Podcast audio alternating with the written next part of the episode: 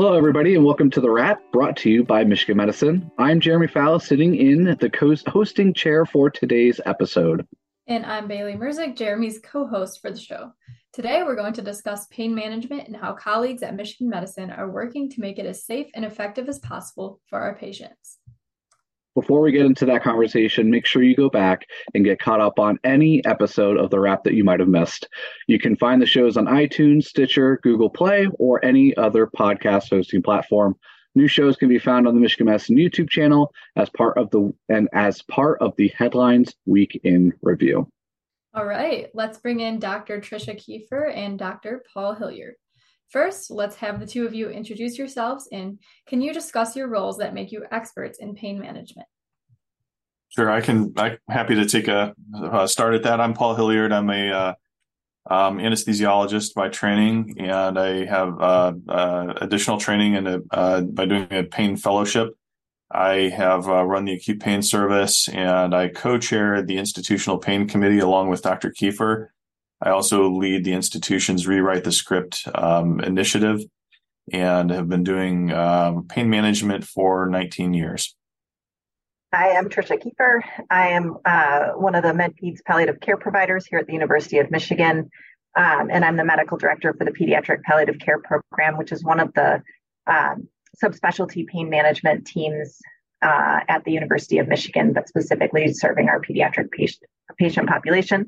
I um, co-chair, as Dr. Hilliard said, the pain committee uh, with him, and then I also co-chair the uh, pediatric pain subcommittee, um, and was part of the group that that supported the Childkind work, uh, which uh, was a certification that our uh, pediatric hospital gained last year. So that that's a terrific segue into our first question. And Tricia, you can kind of lead this off with us. Um, you know, what do you see as some of the emerging trends in acute and chronic pain management? Yeah, I think for me, what we've focused on um, primarily in our pediatric world is um, novel ways to not use uh, the opioid medications for pain. So, in particular, non pharmacologic therapies, use of um, distraction, massage, uh, aromatherapy, um, much, a much more psychological approach to pain management has been really at the forefront of improving uh, both acute and, in particular, chronic pain care. Yeah, and I think um, that might be a good um, lead into our next question because we were going to ask you what the challenges were, and I would imagine using those um, new methods might present some challenges sometimes. Can you can you talk a little bit about that? I, uh, you are absolutely right. um, using non pharmacologic therapies um, may sound easier than turning to medications, but is actually much more challenging because we often don't have people who are trained specifically in what those therapies are. And the data is still emerging, although what is um, what is available is fairly positive regarding the use of non pharmacologic therapies. Um, the the focus has previously been on medical management uh, and using our pharmacologic strategies in order to support um, our littlest patients. The other biggest issue is that even if we are able to access those resources within our own institution for our inpatients, it's much more challenging to access non pharmacologic resources within the community in a way that's cost effective for patients and families uh, who often are very stretched with their ability to obtain these services outside of our hospital walls. Paul, is is there a stigma to chronic pain management, and and how do you and your group go about addressing this and trying to relieve some of that, um, you know, some of the stress that might go along with that? Yeah, without question, um, patients who suffer with chronic pain are stigmatized at many different levels, and you know, I think it it takes an approach of each one of those levels. I think education is a key component of that how we approach patients, even how we react to, um, you know, looking at our schedule for the day. Whenever you're in the the faculty room prepping with residents, and that, I think our behaviors and attitudes are the unofficial, unwritten curriculum that learners follow. And so I think, without question, there's stigma, no, no doubt about it. And I think our our part in this is recognize yeah, this patient, if they were given a choice, probably wouldn't want to be in our clinic today. They probably didn't choose to have chronic back pain or uh, you know, be beyond a certain therapy. Um, and so I think it's just important to model uh, compassion and um, patience. And I think that um, setting an example and um, um, you know teaching our learners and others around us, even more seasoned professionals, pick up on that vibe. And I think it, it you know each one of us has an opportunity to set the tone for uh, for those patients. And so yeah, stigma, no doubt about it, a huge challenge with uh, chronic pain management. So going into the your your you know your work, do you have an example of um, helping a patient um, or a caregiver who is struggling with pain and having them successfully find a way to address their their challenges? I, am sure we both have examples. I, am going to share one that was brought up recently from the inpatient setting. Uh, we were caring for a patient who had a very prolonged admission with sickle cell um, exacerbation and also had chronic pain. Uh, we saw this patient numerous times, and when I came onto service, she'd been in the hospital several weeks, and um, despite having escalation of care and and um, a lot of pretty advanced therapeutics, um, she was still rating her pain as a nine out of ten using that uh, numeric pain scale. And I went and spoke with her, and uh, in the middle of our encounter, I said, "You know, I, I'm I just want to apologize. We've it looks like we're failing to meet your needs here with pain management." And she's interrupted me and said, no, th- this is the best my pain has ever been managed. You don't understand. People are listening to me. They're trying to help me. And so, you know, it's the, the I think um, is reflective of the the uh, complexities of pain management. It's a sensory and emotional experience, and so it's not just what patients are are feeling physically, but how they're feeling in terms of their well being. And I think our team did a great job in that that case. Although we were not addressing the sensory component adequately with the tools we had, she felt cared for, and she felt like um, there was a team approach. So you, you're probably looking for a more concrete example than that, but I think that was a victory because some conditions are very painful, and we can only go to you know. Um, a certain point with our therapeutics before they become toxic to patients and actually cause harm. And sometimes we do reach that ceiling, but there's often more that can be done just by listening, um, just by, you know, uh, bringing some of those other tools. And I think us as providers, we are a non pharma modality. So the way you look at patients, look them in the eyes, pay attention to them. Um, I think these are all things that can help. And so I, I would say that's an example. And I, I, don't mean to imply that it was me who um, you know, changed the course for this patient was all the work leading up to when I was there. So everybody, you know, her experience was people were listening to her. They're trying to help her. And, and I think that was a big victory for pain management, despite what the numbers may show. And, you know, I think it also highlights the challenges of using um, assessment tools that are so binary. Tricia, did you have an example that you wanted to share, one that kind of stuck out to you?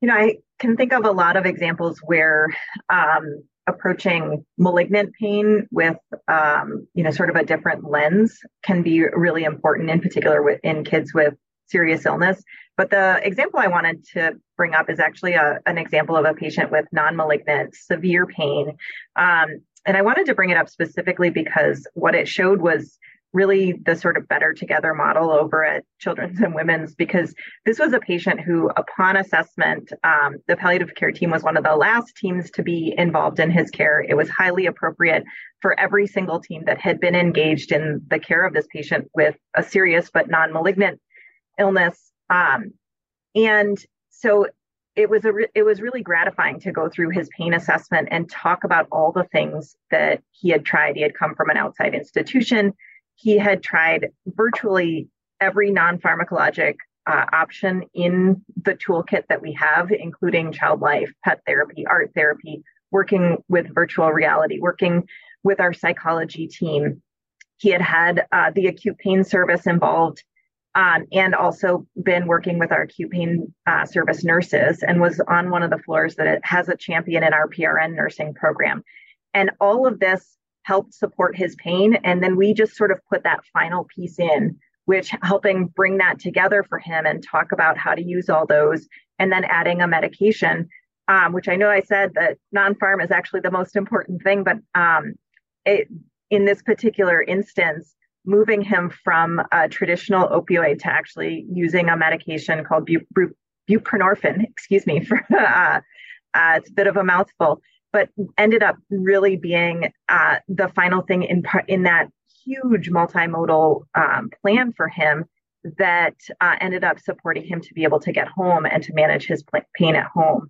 Um, and so I, you know, I feel like that's one of those places where I can see where our team and our engagement made a big difference, but I could also see where every other team had impacted him as well. And that was really incredible to see. It, those are two wonderful stories and, and, you know, just speaks to the volumes of work and, you know, kind of the inter- interdisciplinary nature that goes into this process. And um, I kind of want to throw it back a little bit. Uh, and I want you both to think back to, um, how everything kind of got started for you because i'm sure the beginning of your career is a lot different than the than the current one and we'll get to that in a little bit but as clinical experts you know in pain management here at um health like what led to you you know being leaders in the space and how do you think you got here? And paul maybe you can kick us off on that.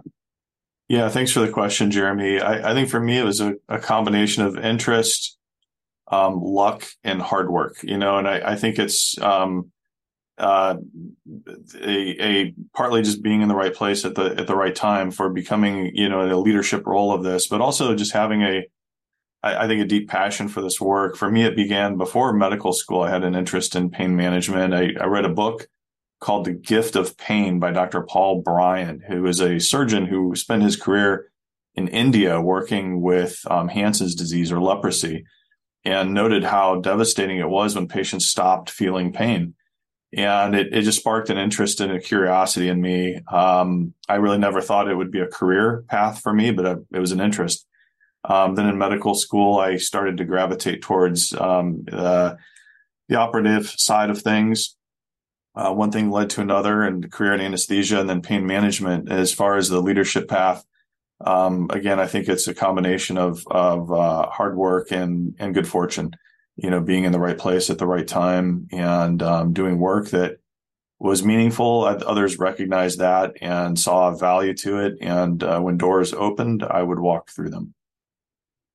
So my path was maybe a little a little bit less direct. Um, I think as a trainee, I shied away from uh, pain management and was really frustrated by it and found it to be a, a big obstacle. Um, and uh, just didn't quite know how to overcome that. And my path for other reasons led me to palliative care and really the focus on symptom management and how important it is for patients to have really good symptom management when they have serious illness and and especially if we want to engage in discussions about quality of life and their values really helped me see the value of you know diving in and getting to sort of know as much as I could about pain management and to take on as many of those cases as possible to be able to know and understand how I can actually make a difference. And I think since then, um, you know, a number of people have inspired me, but in particular, one of the nurses on our team really um, highlighted a lot of the issues and the things that brought to the forefront and through a lot of our conversations um, and hard work as a team. Um, that helped me sort of drive forward in figuring out how can we support Michigan medicine to continue to evolve in the um, the pain management space. So, lastly, I know you guys touched on this a little bit. Um, what are some of the latest pain management research tools, techniques that you find to be promising here in the near future and what might be aspirational um, in addition to what you mentioned earlier? Yeah I, I, can take a first go at this. The you know i think there's been remarkable progress in certain pockets of pain management. So pain is a, a huge topic. It's like saying car. You know are we talking about sports car? Are we talking about four-wheel drive? Are we talking about sedan you know it, it's a huge topic and so I, I think that there's not one global approach to pain that I see as as really um, earth shattering, but I think I've I'm definitely seeing pockets and areas where remarkable progress is being made, and I think one area that strikes me most perhaps is in the last two to three years the pharmacological advances in, in headache and chronic headache management. Um, tremendous number of options have have come to market everything from intranasal ketamine to some of the uh, CGRP protein blockers and things. Just a, a, a real hot area of research and development. I have not seen that in other pockets of pain management. So, you know, I, th- I think we're seeing um, areas where there's uh, remarkable progress, and I think there's areas where there's a lot of work to be done. Um, looking to the future, I'm very, very interested to see how AI will start to inform uh, clinical decision support and um, um, evaluation tools as well. Um, other interesting areas in, include more use of distraction techniques like virtual reality, and um, especially as that relates to some of the behavioral health components of pain management. So I, I don't see one thing uh, per per se, but I definitely see pockets of really interesting and emerging work and technology. I echo everything that Dr. Hilliard said. Um, and I would say, sort of in the pediatric world, I think um, we're also seeing enthusiasm about some of our uh, therapies that have been more traditionally seen in the adult setting, some of our regional blocks, and then the use of the medication I was talking about earlier, buprenorphine, in a younger population um, is probably sort of the you know the leading edge of where pain management is going from a pharmacologic or interventional perspective. I mean as we were talking about before i think a lot of the non-pharmacologic strategies as we continue to get more information about what is the most effective and how to make it the most effective um, but in particular um, the sort of intensive psychologic support for patients with uh, particularly chronic pain um, and particularly children who have um, varying different developmental stages and different approaches that need to be taken for these i think are really what we're hoping for to um, to see sort of gather the most um, support because they've proven to be the most effective in our patient population uh, thank, thank you for those wonderful answers. There's a lot to look forward to, and the work that you're doing has been tremendous. So thanks for everything that you're doing. Uh, and I want to thank you both for joining us and discussing uh, this important topic. Um, and for folks at home, if you want to learn more about pain management, Michigan medicine, we have a bunch of stories on on headlines that you can find at mmheadlines.org. That's mmheadlines.org. Okay, it's time for the lightning round when we ask one of our guests for quick fire questions. Dr. Hilliard, you're going to be in the hot seat today. Are you ready to go? I'm ready. All right. So fall officially started last weekend. Apple cider, anything pumpkin spice, things of that nature. What is your favorite fall drink, or are you going off the board with something else? You know, I know this is a controversial one, but I just love the pumpkin spice latte. I maybe I'm just a, a simple person and I, I, maybe reveal too much about myself, but to me, I, I just look forward to that every year. Okay, well, you were ready for that one. so let's stick with the food theme. Earlier this week was National Pancake Day. What is your favorite breakfast food or breakfast meal? Easy French toast. Done up anyway, just syrup. Just just French toast. My grandma used to make it uh, Texas toast, um, really thick slice of bread, nice crisp on the outside, and it almost didn't matter what you put on it. The toast by itself was so good. So yeah, French toast. Perfect. Well, you you kind of alluded to this to uh, to this earlier. You didn't even know we were going to ask this question, but we ran a story about the auto show charity preview, and of course, the Detroit auto show just wrapped up. So, are you into cars at all? And if so, what is your dream vehicle? Uh, I'm into cars, and they're all my dream vehicles. Um, to be quite honest with you, I think at different phases of life, I've had different dream vehicles. So, um, my my passion is to kind of go old school manual transmission with no radio on, no nothing, and uh, just enjoy going through the gears. Not something too powerful, um, but something that it makes you get through all the gears. And so um, I, I, actually um, prefer a, you know fairly simple car, usually um, uh, something European and something small. All right, and finally, if you could go back in time and meet one person from history, who would it be and why? I, I suppose I would like to meet my great grandfather. You know, it's um, I would love to know more about my own family and the the origins where we came from. My family name was Boucher, and legend has it he was a stowaway on a ship uh, somewhere from Wales, but we think he was French. And when he got here, he died. And my um, uh, grandfather, who had just been born, took the the family name Hilliard And so I really don't know much about that uh, side of my background. So I'd, I'd like to meet my uh, great grandfather. Uh, what wonderful background. Yeah, that'd be great to know. Um, thanks for sharing that, Paul. Thanks for playing. Uh, it's hard to be in the hot seat, but I think you handled it really, really well. Uh, and thanks to you again uh, for this important conversation. And once again, we'll direct you back to mmheadlines.org. And while you're Thank there, you. you. can check out this week's featured stories, which included an invitation to the upcoming DEI symposium and a look at the state of the art cancer care center um, being delivered at the Brighton Center for Specialty Care and University Hospital. Find all that and more at mmheadlines.org. Okay, Bailey, we asked Dr. Hilliard about what his dream car would be. Are you into cars? And if so, what do you like driving around? Um, I'm not really into cars, but I would love to have some kind of convertible, especially this time of year, to just drive with the top off and look at the fall colors and with a nice cool breeze. That'd be awesome. What about you, Jeremy? Are you into cars? I'm not into cars, but I do like something smooth and comfortable. Um, but if I had to like, like I'm thinking about like my childhood fantasy type thing, I would have to pick something sporty. Um, I guess right now like a, a, Porsche 911 or something like that would be a lot of fun to zip around in. Something that handled really well and went really fast, and like you really didn't feel anything. That would be pretty cool. For over a century, Michigan Medicine has been on a mission to bring Michigan answers to patients and families across Michigan and beyond. It's why University of Michigan Health is honored to have been named Michigan's number one hospital once again by U.S. News and World Report, and to have been named year after year to the prestigious honor roll of the nation's top hospitals. If you need a Michigan answer in your life, think Michigan Medicine and visit MichiganAnswers.com. All right. Well, it's time for the weekly trivia contest.